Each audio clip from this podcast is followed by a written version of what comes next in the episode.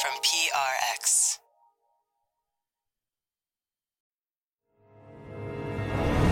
This is Studio 360. I'm Kurt Andersen. And I'm sitting on the steps of the Lincoln Memorial. This first level of garden. This is Thomas Jefferson's vegetable garden. I'd like to have the roasted chicken, please. Very well done. Editing is all about timing. I try to get a little bit away from the actual subject. You must get sick of your own voice, right? Studio 360 with Kurt Andersen.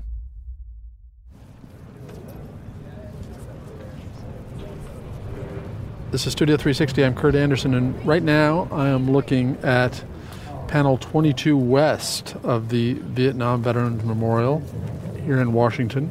And a little more than halfway down is the name Frederick D. Blackwell.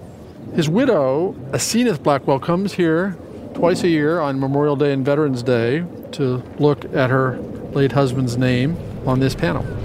In my mind, my husband is still 24, still looks 24, but I'm 71. I was going home to Pennsylvania.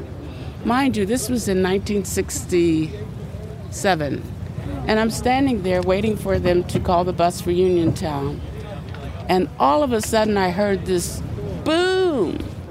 A soldier had dropped his luggage just to get her attention.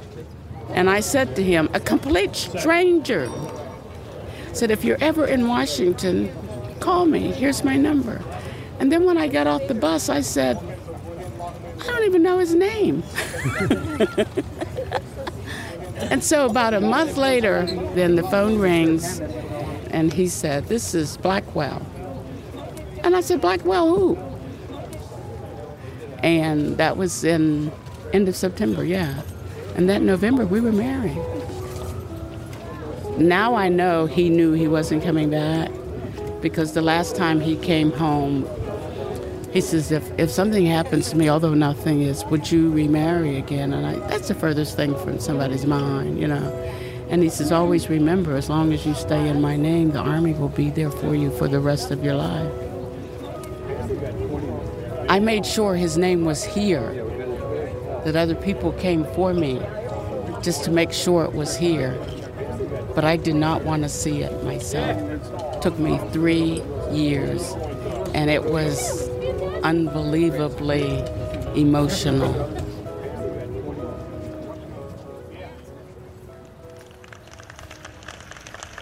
On Memorial Day 2012, Asenath Blackwell came to hear President Obama commemorate the 50th anniversary of the beginning of America's war in Vietnam. You are often blamed for a war you didn't start and you should have been commended for serving your country with valor. After the president spoke, the wall was open to the public. More than 40 years after that war ended, emotions still run raw here at the wall grief, regret, awe, sometimes anger. There are tens of thousands of veterans that were kept away from this memorial all day. This day that we come to remember we were kept away by guards. I was chased out by guards. We had to wait till what 3:30 in the afternoon on Memorial Day. This is our wall. This is not the president's wall. This is our wall.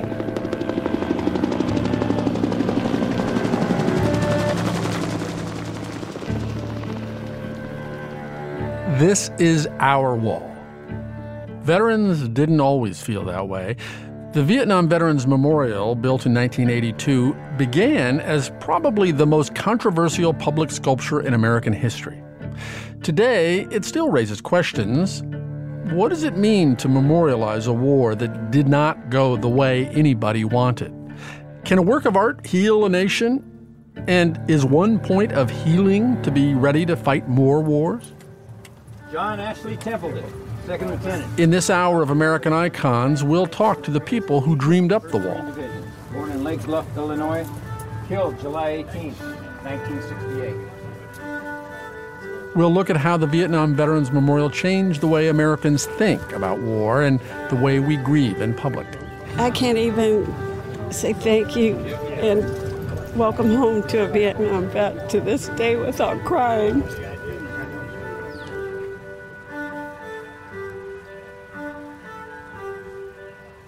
Before the wall was an icon, before it was even a design competition, the Vietnam Veterans Memorial was a cause championed by a single Vietnam vet named Jan Scruggs. I've gotten to the point in my life where I have sort of become an urban myth. Jan Scruggs had been a rifleman with the U.S. Army's 199th Light Infantry Brigade. Like a lot of Vietnam vets in the 1970s, he felt loathed at worst, neglected at best. Then, in the spring of 1979, Scruggs was watching a movie, The Deer Hunter, starring Robert De Niro and Christopher Walken as Vietnam vets who'd been through a nightmare. In the final scene of that movie, the surviving characters sit around the kitchen table. God bless America, land that I love. Stand beside her and guide her through the night with the light from above. Just hearing that scene again really uh, uh, just about brought me to tears. If you'd played another minute of it, I think I might have sort of come, come about. Scruggs had gotten a master's degree in psychology. His focus was PTSD and the post war recovery process. After watching The Deer Hunter, he realized there needed to be a public place where Vietnam veterans could be honored and could grieve for their buddies who didn't make it. And this new memorial had to be on the National Mall in Washington. And it was an oddball idea because in 1979 the war was barely over. Kristin Hass teaches history at the University of Michigan. It was still profoundly unpopular. Nobody had built a memorial, a war memorial, in a very long time. There, there were none on the National Mall. In Washington at the time, there was only a plaque dedicated by Jimmy Carter and Max Cleland, the VA administrator who lost both legs and an arm in the war. I can uh, say that I was the first guy to buy Jan Scruggs a free lunch in Washington after I heard that uh, they had raised the grand sum of $72. And I said, Who are these people? You know, I'm head of the Veterans Administration. I ought to know these people. Scruggs was able to get the land with the help of a few key senators. The memorial would be paid for by private donations.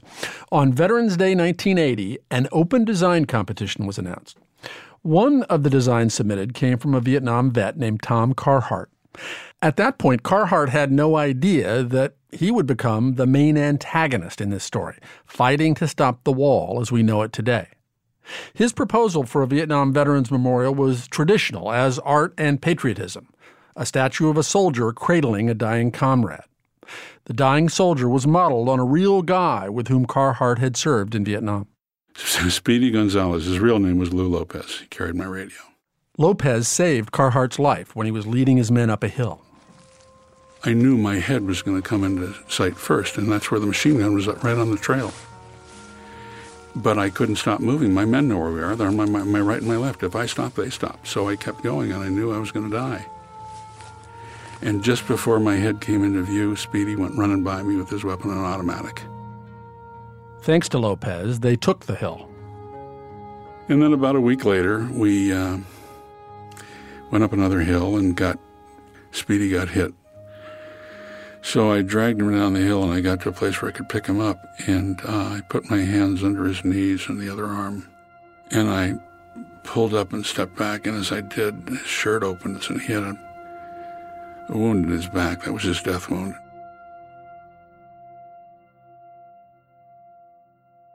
Carhart's proposed statue of him cradling Lopez was not a finalist among the 1,421 submissions. Look, it didn't win. It didn't deserve to win. That's fine. But like a lot of veterans back then, Carhart expected something conventional. Maybe a grand white marble memorial that would commemorate the heroics of soldiers like Lopez. The design committee was bowled over by a very different kind of proposal. It was a scale model of two walls in the shape of triangles wedged into the earth of the National Mall. And just as unusual, the walls were black. Was the color meant to symbolize sadness and loss? Maybe, but University of Pittsburgh historian Kirk Savage says the black granite served another purpose. Her design absolutely demanded black granite because the whole point of it was that you were going to see your reflection in the wall. and you realize that you are as much a part of the monument as the granite and the names.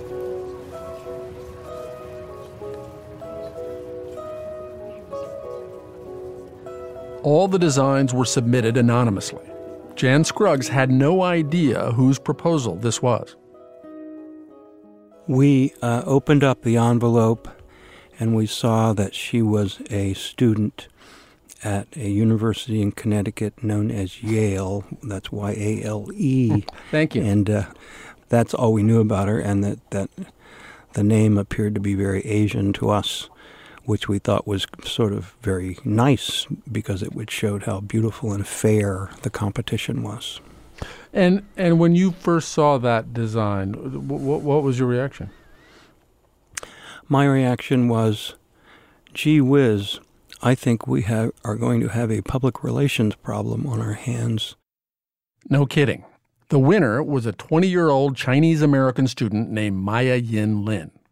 She'd originally created the design as homework for a class on funerary architecture. For the class, she had procrastinated, handing in the project at the last minute.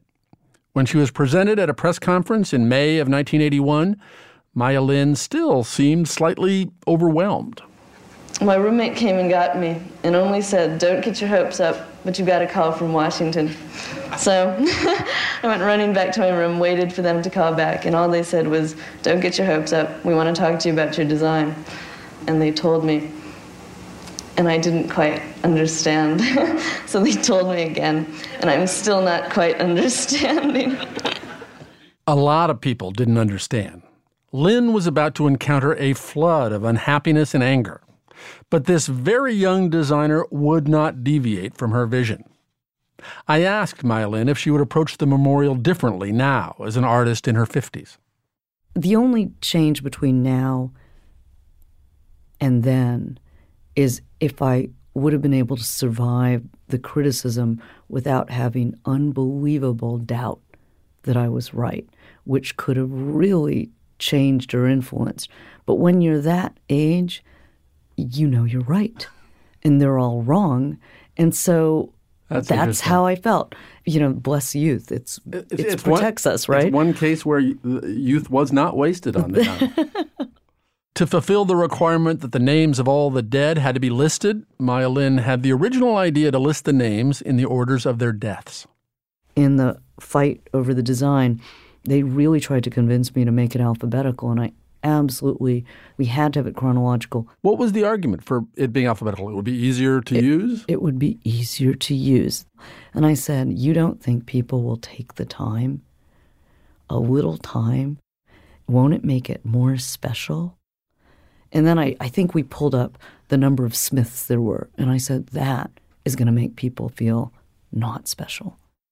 Some of the haters of the unbuilt memorial attacked Lin personally you know, there was a lot of suspicion. Oh, it's anti-war. She's uh, look at her long hair. It's like she's and it's like no, and she's Asian. And she's Asian. Oh, by the way, that was really the one. That was the thing that caught me off guard because I was extremely happily, really naive, and the veterans, they were so sweet. They protected me, and finally, after about seven months in Washington, I said, "Have there been any like?" letters about my race being an issue and they would look at their feet and they were so embarrassed and it's like yes we've gotten the letters about how dare you let a gook design the memorial and i was blessedly really naive about it but in 1981, it was the veteran Tom Carhart who became the public voice of opposition, partly because he'd been an ordinary grunt, just like Jan Scruggs. When the design was announced, I was horrified. So I decided to speak out. I spoke before the Fine Arts Commission. Carhart coined the memorable and endlessly repeated phrase, black gash of shame.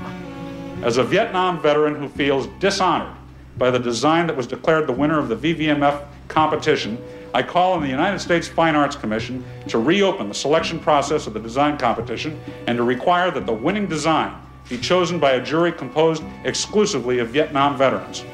Both sides appealed to the Reagan White House, but the administration was also divided. Finally, they arrived at a compromise.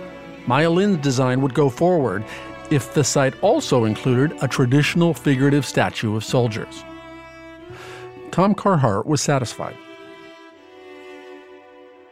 And there was a round agreement for a statue, and then I said, if you're going to give us a statue, you've got to give us a flag, an American flag.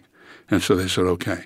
And the initial placement of the flag was at the intersection of the walls, and whatever statue was going to be made was going to be placed within the walls. Which made Maya Lin livid. She said the proposed changes to her design made it look like a putting green. Maya Lin, the architect designer who won the original competition. In October 1982, a month before the dedication, she spoke at an open forum. These intrusions, which treat the original work of art as no more than an architectural backdrop, reflect an insensitivity to the original design's subtle spatial eloquence. And the statues, merely eight feet tall, are taller than most of the wall for most of its length. These intrusions rip apart the meaning of names, destroying the meaning of the design. The chairman of the Federal Commission of Fine Arts had the final say, and he went with Maya Lin's vision. Tom Carhart felt betrayed once again. The Fine Arts Commissioners moved the flag and the statue off into the woods and took them away from the Vietnam Veterans Memorial, and I, I still find it an offensive slap in the face.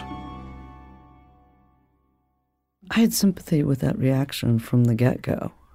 It was a very unusual design.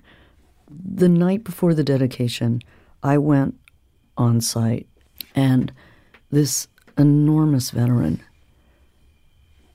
practically verbally pinned me at the apex and was just yelling at the top of his lungs. I mean, he was just attacking about, you know, how dare I do this and and all I could think of is it was working because it was pulling out an incredible amount of emotion.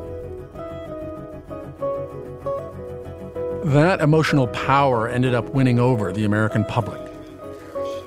The wall may not glorify this war, but it does glorify the people who fought it, and those 58,000 names on the wall were our people.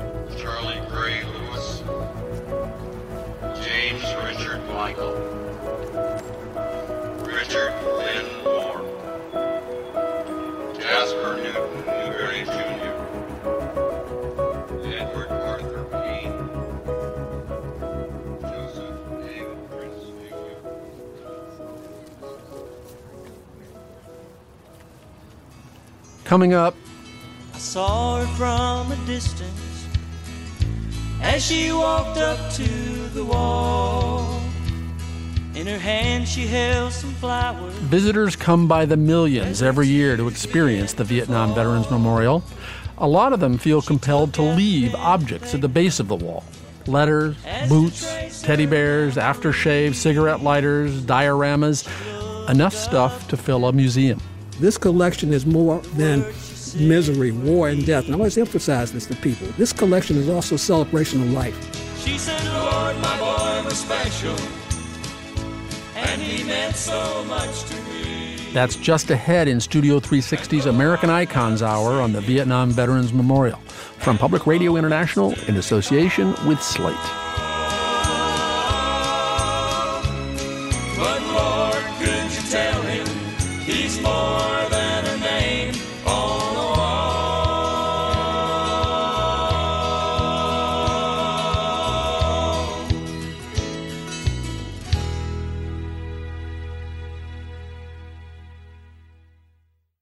Support for Studio 360 comes from Babbel, offering a language program that uses interactive dialogue and speech recognition technology to teach a new language, like Spanish, French, or Italian. Babbel is available in the App Store or online at babbel.com. And the first time I came, it absolutely just overwhelmed me. I come every Memorial Day and Veterans Day to honor my fallen brothers. You know, but for the grace of God, uh, my name would be up there instead of his. I've had a, I've had a wonderful life, but Jim didn't, so. This is Studio 360. I'm Kurt Andersen. In this hour of our series on American icons, we're looking at one of the most controversial and brilliantly successful works of public art in American history the Vietnam Veterans Memorial. How did a design that initially shocked and upset so many people so quickly become a kind of sacred space, almost universally loved? Historian Kirk Savage says that before it was built, critics of the wall were only reacting to a design proposal. You really have to go to the National Mall to feel its power, to be convinced. You almost lose your connection with the mall. You know, the kind of traffic noise is diminished, the soundscape changes, the space feels more quiet, more intimate. And you start out and it's just a little, it's just not so bad, is it? Marilyn Young teaches history at NYU. And then you keep going down, and that moment when the wall rises above your height with the names of the dead. When you're standing at the center, you are six feet under. You know, you're sort of literally buried with that list of names. When I see the names of 12 guys, you know, who died on January 21st of 1970, and their names are right next to each other, so it really does take you back in time.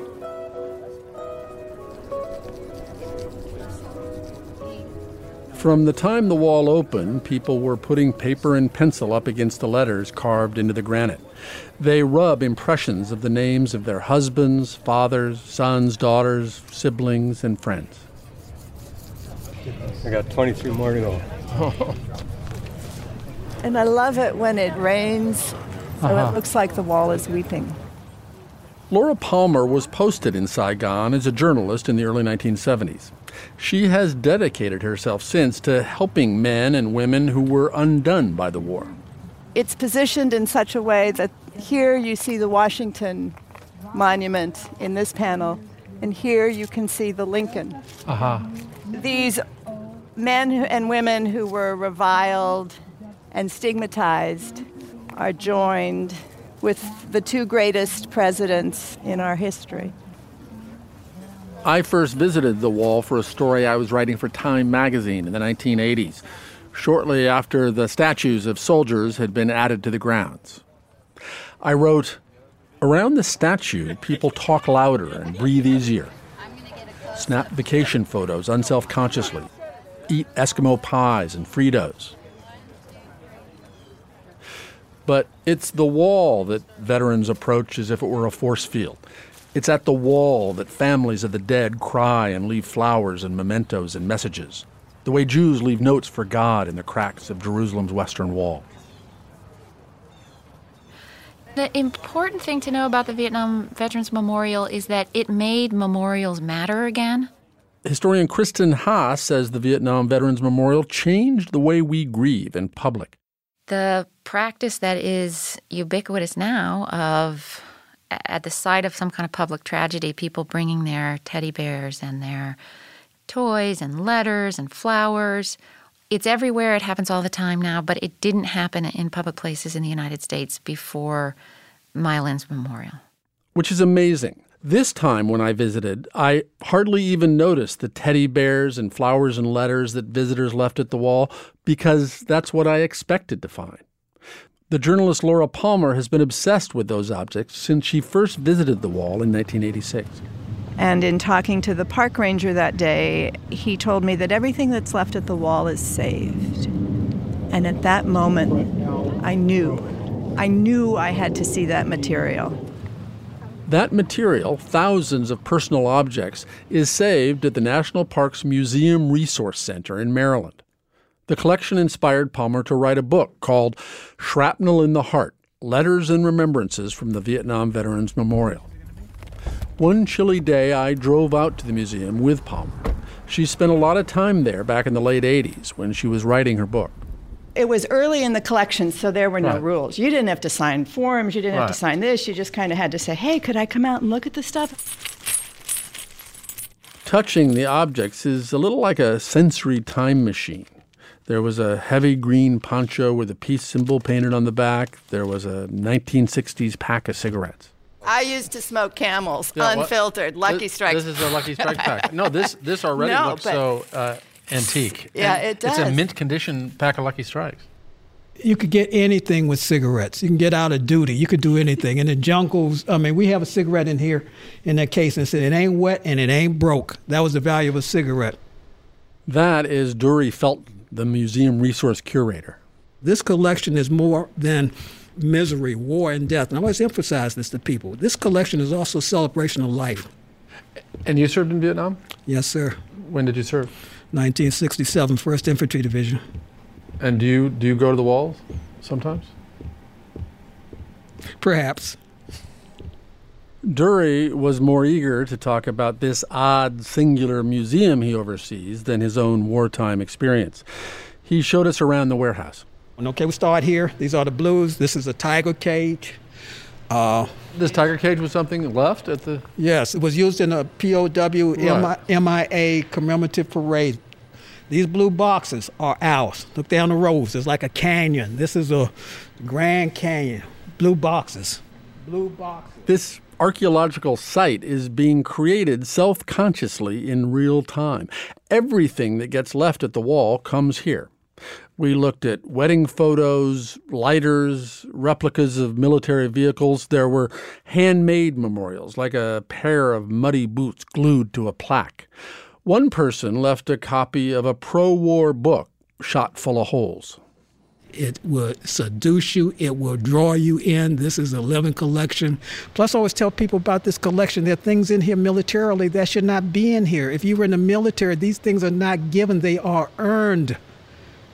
The Medal of Honor, uh, just medals in general. I said, when people pass away, they're not only bequeathed to their families or the service organization. I said, people coming and they're leaving these medals at, at, a, at a federal site? So, Duery, Yes. As a vet, Yes. what does it mean for you to be here day after day after day? Well, one of the very few times I'll let you in on my personal thinking. In Vietnam, there were about 8 million people who, who served during what's known as the Vietnam War. And of that 8 million, about 3 million were in country Vietnam veterans. And I've often wondered about, even at the lower 3 million number, out of 3 million people, how in the world did I end up here? But what does it mean to be here? I think I've helped a lot of people and I've helped me. It's an honor. This museum also means a lot to Laura Palmer. When she first came here after being a reporter in Vietnam, she was entranced by the letters that had been left at the wall. And I sat alone in this cold, dark warehouse, just reading letter after letter. And I thought, I cannot believe there is this much pain from that war. I had to know who these people were. So she decided to find them. She hired a researcher, and together they looked for clues in the letters. It was strange calling people because most people had no idea anyone would read what they left at the wall. One of the people Palmer phoned was ex Army Lieutenant Dan Doyle. Well, I wrote the letter to Dan Neely, my radio operator, and Rudy Valenzuela, a machine gunner. On March 1st, 1968, Dan Neely volunteered to accompany Lieutenant Doyle on a mission to save their wounded comrade, Larry Carpenter. Just as they reached Larry, Dan was shot in the head. And when Dan was killed and he fell on top of Larry, his body protected Larry from the hand grenades. So Dan had an arm blown off and some other horrible injuries, but he was already dead. But Larry lived and is now the mayor of a small town in West Virginia, by the way. Part of an officer's duty when his men get killed is to write their families and tell them how they died. And as it happened, I was wounded myself shortly after March 1st and ended up spending a month in a hospital before I went back to Vietnam. By the time I got back to Vietnam, the records and personal effects of Dan and Rudy had already been shipped home. So I didn't have any address to write. he left his letter at the wall just to clear his conscience. Dear Dan and Rudy, I was your leader and I have not forgotten you. Nor have I forgotten how each of you gave your lives to rescue wounded comrades from a nameless hill in a worthless country. It was important for people to know how and why you died. And it is important for your families to know that you did not die alone or in vain. Your friends were with you to the bitter end. Laura Palmer helped Lieutenant Doyle get in touch with Dan Neely's mother, Laverne, who lives in a small town in Alabama. Laverne had waited 19 years to learn exactly how her son had died. The family had feared that he died a lingering, painful death. In early 1987, I talked to Dan Doyle, who told me he died instantly from a bullet wound to the head. Terrible as it was, the news brought me the peace I had prayed for. I never made an effort to come to the wall, Vietnam Wall. I just didn't think, well, it couldn't bring my son back. I came to the wall for the first time in 87. And when I looked at that wall, it just seemed like Dan was looking at me. And I could hear him. The wall has meant a lot to me. It has, it, it has done a lot of healing. And I have been to the wall now several times, quite a few times, and I have enjoyed every trip I've made. And we've met, I've met all these fellows that they'll even call me on the phone and they've adopted me as their mom. They call me mom.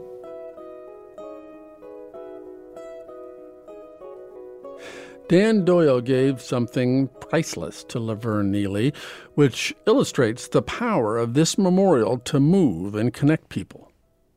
But the wall still gives Doyle pain. 45 years later, he's haunted by his memories of the war. I, in Vietnam, I probably killed, I was responsible for the death of anywhere from two to 400 people. At least three fourths of them were women and children. But our standard procedure was we would go in to check out the village. If we were shot at while we were approaching the village, we stopped approaching, called in artillery, and blew up the village, and then we went in and checked out what was left. And that's where the women and children came. They were dead. I'm not the person that I was before the war. I'm not the man I used to be before Vietnam. I'm not even sure I was a man then. Around 2 million Vietnamese people were killed during the war. If their names were included on the wall, it would stretch all the way across the National Mall. One of the reasons why the memorial is powerful is that it remembers certain people and excludes many others. Viet Thanh Nguyen was born in Vietnam at the height of the war. He's now a professor of American Studies and Ethnicity at the University of Southern California. We're going to rem- remember 58,000 or so American names, which will allow us not to remember many millions of others, uh, other names whose lives are intertwined with this very divisive, divisive war that these American soldiers died for. And so the, the power of the healing and memory that the war, that the memorial is able to enact is fundamentally based on what it allows us to forget. The American Civil War was horrific, but it ended slavery. World War II was awful, but Nazism was vanquished. Among America's wars, Vietnam was uniquely traumatic because its outcome didn't seem worth the terrible price.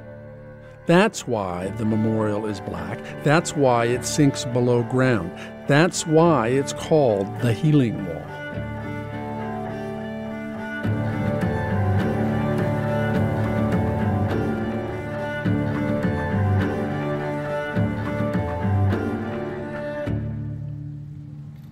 But not everybody can make it to Washington, D.C. In a minute, we'll hear how the Vietnam Veterans Memorial spawned replicas that travel across the United States. Sometimes I think it's more powerful when it's in your own town, you know, because there's a lot of times you go to D.C. and you're distracted. When you see it in your own town, you're more in your own comfort zone, and I think it's got more of an impact. The wall makes its way to where you live. That's just ahead in Studio 360's American Icons, the Vietnam Memorial. From Public Radio International in association with Slate.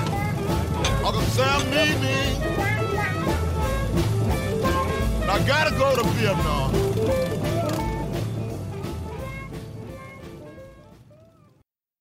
Support for Studio 360 comes from Babbel, a language app that teaches real-life conversations in a new language, like Spanish, French, or German. Babbel's 10 to 15-minute lessons are available in the App Store or online at babbel, B-A-B-B-E-L dot com.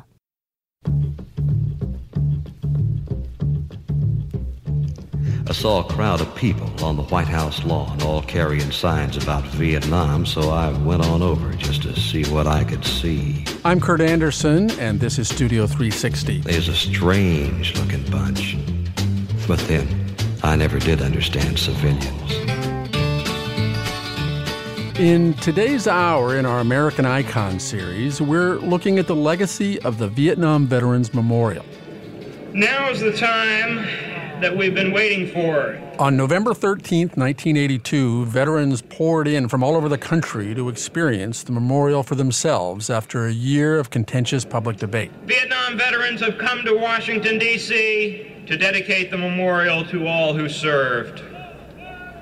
I went to the dedication in November of 82, and I went with a pretty negative attitude about it, but back then I had a pretty negative attitude about everything. Like a lot of veterans, John Devitt returned from Vietnam feeling insulted, ignored, angry. And he'd heard the bad press about this new memorial in Washington, that it was some kind of avant garde anti war art. But he decided to go to D.C. and check it out. And then when I got there, it was like, whew, it kind of softened my anger, you know, because I was angry for 12 years. It seemed like all the guys that were killed, and it was like nobody cared. But then I saw that people did. With this dedication, America is saying, Welcome home. After the dedication, he went back home to Northern California. He couldn't get the memorial out of his mind. He wished that his friends could see it, but they couldn't manage to make the trip to Washington. So he came up with this crazy idea. He was going to build a half size replica of the wall. So me and three other guys went back to D.C. and spent a week back there in February photographing the panels. And uh, I mean, it was, oh, it was brutal. Eventually, he created 12 foot by 18 foot panels using a silkscreen stencil process. Each panel is then welded onto a frame. He decided to take his replica on the road and call it the moving wall. You go to D.C. and there's a lot going on around you. There's a lot to see. When you see it in your own town, you're more in your own comfort zone, and I think it's got more of an impact. I want to thank John for bringing this into Union. It's a beautiful thing to see here. Thank you, John. His crews are fiercely loyal, working for very little money decade after decade. Okay, all the Marines drop and give us 20. Who needs a Marine? The Marines are busy actually working. I think it's a real privilege to have this come to our community. looks very similar. There's there's no difference in the, in, the- in the wall. Uh, you know, they're the same names, just too many of them. That's 60. I think, well. Oh, right here. That's 60 right there, and he's the Yeah, first one there. That's the first one. So Gary, We finally figured it out. See, that- you can tell we were infantry. You know. If people needed help looking up a name, for years the person to ask was Sharon Donito. She worked as an informational guide at the Moving Wall as well as at the real Vietnam Veterans Memorial in Washington. She preferred working with the Moving Wall, where she got to see the same visitors again and again. and then they bring you something. I wanted to show you my, the picture of my son. And I wanted you to know that he's on panel 17 West, line 124. And I said, Well, let's go down. You introduced me to your son. The moving wall became so popular it prompted imitators of the original imitation. There was the traveling wall, the wall that heals, the American Veterans Traveling Tribute, and so on. The idea of Maya Lin's design may have seemed outrageous to a lot of veterans in the 1980s, but now these groups are all competing with each other to prove their fidelity to her vision. And if you look at some of the copies, they've had some considerable liberties in the way that they've been put together to make it more user friendly. And as far as I know, until the Vietnam Veterans Memorial in Washington, D.C. is changed, the, you cannot change the replicas to make it user friendly. As imperfect as some of these replicas may be, they still bring forth the same sorts of emotion that Maya Lin intended. I always say in the morning, as the sun's coming up, you see the steam coming off of the memorial, and it's like the spirits are rising. And I always say when I work at the memorial, okay, guys, company's coming, it's time to get up. And as you see the steam going up, it really is like they're getting up. And at night, when the sun goes down, I tell the guys, okay, you can rest now, but get some rest because they'll come back again tomorrow. It was my generation. And somebody's got to take care of them. And um, John brought the memorial to the hearts and the lives of people. I try to remember that the memorial is a heart full of loads of people.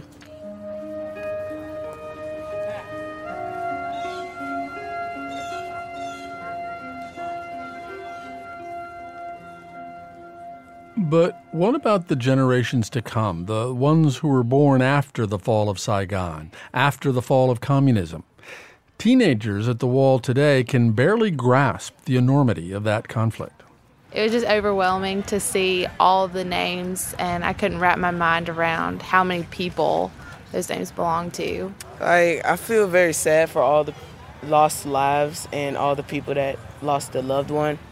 A lot is at stake in how these kids and future generations react to the wall. And some people continue to worry that this dark geometric structure might be conveying a message that's incomplete.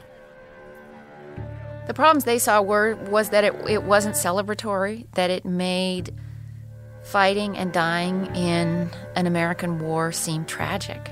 Historian Kristin Hass. The idea of millions of school children year after year going to the National Mall and standing at the Vietnam Memorial and thinking, this is what it means to be an American soldier, produced a lot of anxiety on the part of the people who were trying to recruit those kids to be in an all volunteer military. After the wall was built, there was still space on the National Mall. So other veterans lobbied to add their own memorials. Memorials that would convey an unambiguous message of patriotism. In 1995, the Korean War Veterans Memorial was dedicated. It is dominated by figurative sculptures portraying a platoon on the march. Nine years after that, a neoclassical World War II memorial was finally added to the mall. Professor Marilyn Young. All of these, to me, represent, first of all, the mall as war theme park, which is disturbing enough, but also its failure the failure to make Vietnam lie down and be quiet. So you have to keep building things on top of it to say no to it. Jan Scruggs and the Vietnam Veterans Memorial Fund are trying to have the last word on the mall. Right now, they're building an education center across Constitution Avenue that will be a supplement to the wall the head to its heart. We will have within this the photographs of the casualties. We now have 30,000 of the photographs of the 58,000 we need. Values like honor and loyalty and duty will keep fading in and out with these haunting photos. Back in the early 80s, Scruggs fought critics on the right who didn't like this severe black design. Now he's facing down some critics on the left, like University of Pittsburgh historian Kirk Savage. What this visitor center about is is about is really trying to kind of normalize the war to make it part of a patriotic narrative of military service that starts from the Revolutionary War and that goes up to the present day in Afghanistan. And that's not at all what the original conception of the memorial was. The original conception of the memorial was that this war was a different kind of war. Uh, the reason, the whole reason that it, it required a monument was that it was uniquely traumatic in American history and uniquely traumatic for the soldiers who fought in it. It's not partisan. It's just straight history. It is just straight who served, who died, and what was the history? What were the facts? Former Defense Secretary Chuck Hagel is a Vietnam veteran. When he was in the Senate, he wrote the legislation that created the Education Center. You, you focus on the warrior.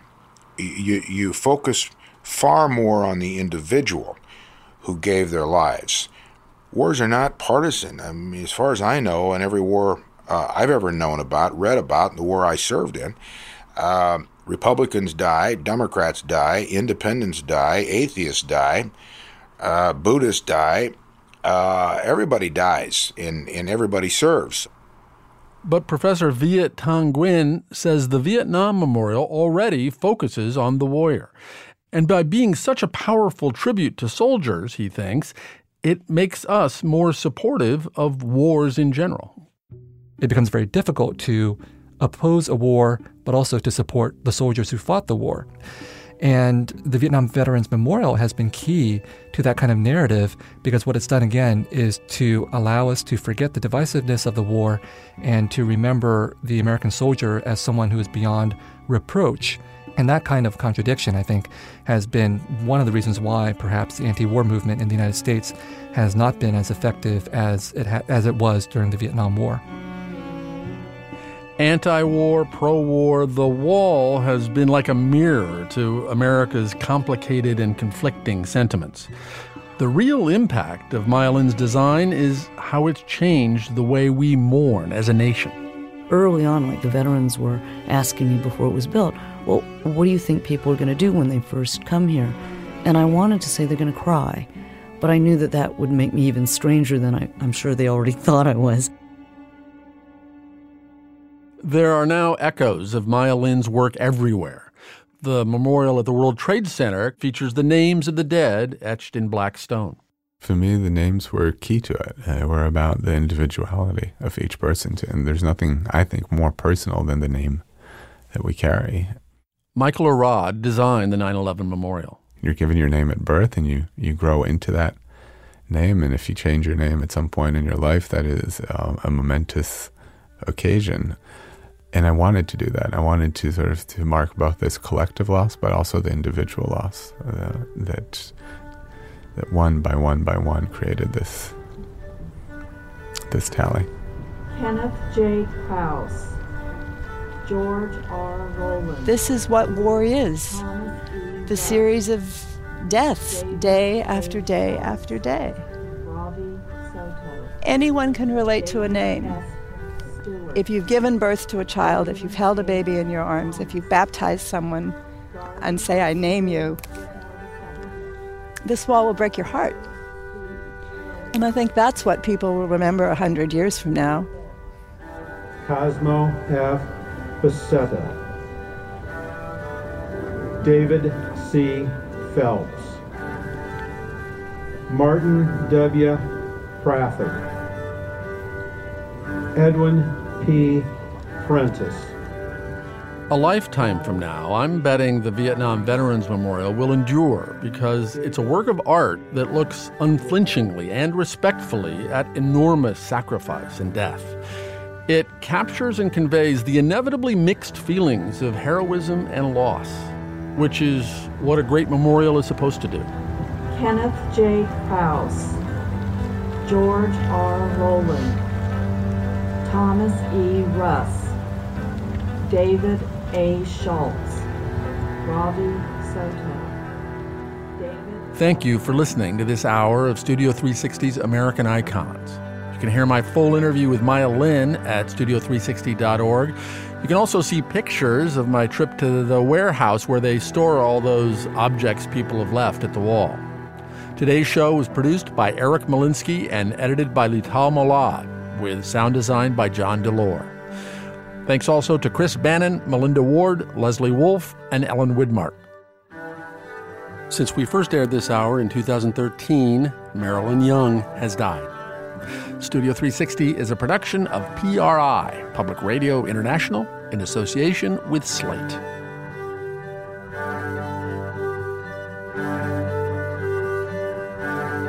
Studio 360's American Icons project is made possible in part by a grant from the National Endowment for the Humanities, Great Ideas Brought to Life, and by an award from the National Endowment for the Arts, Artworks.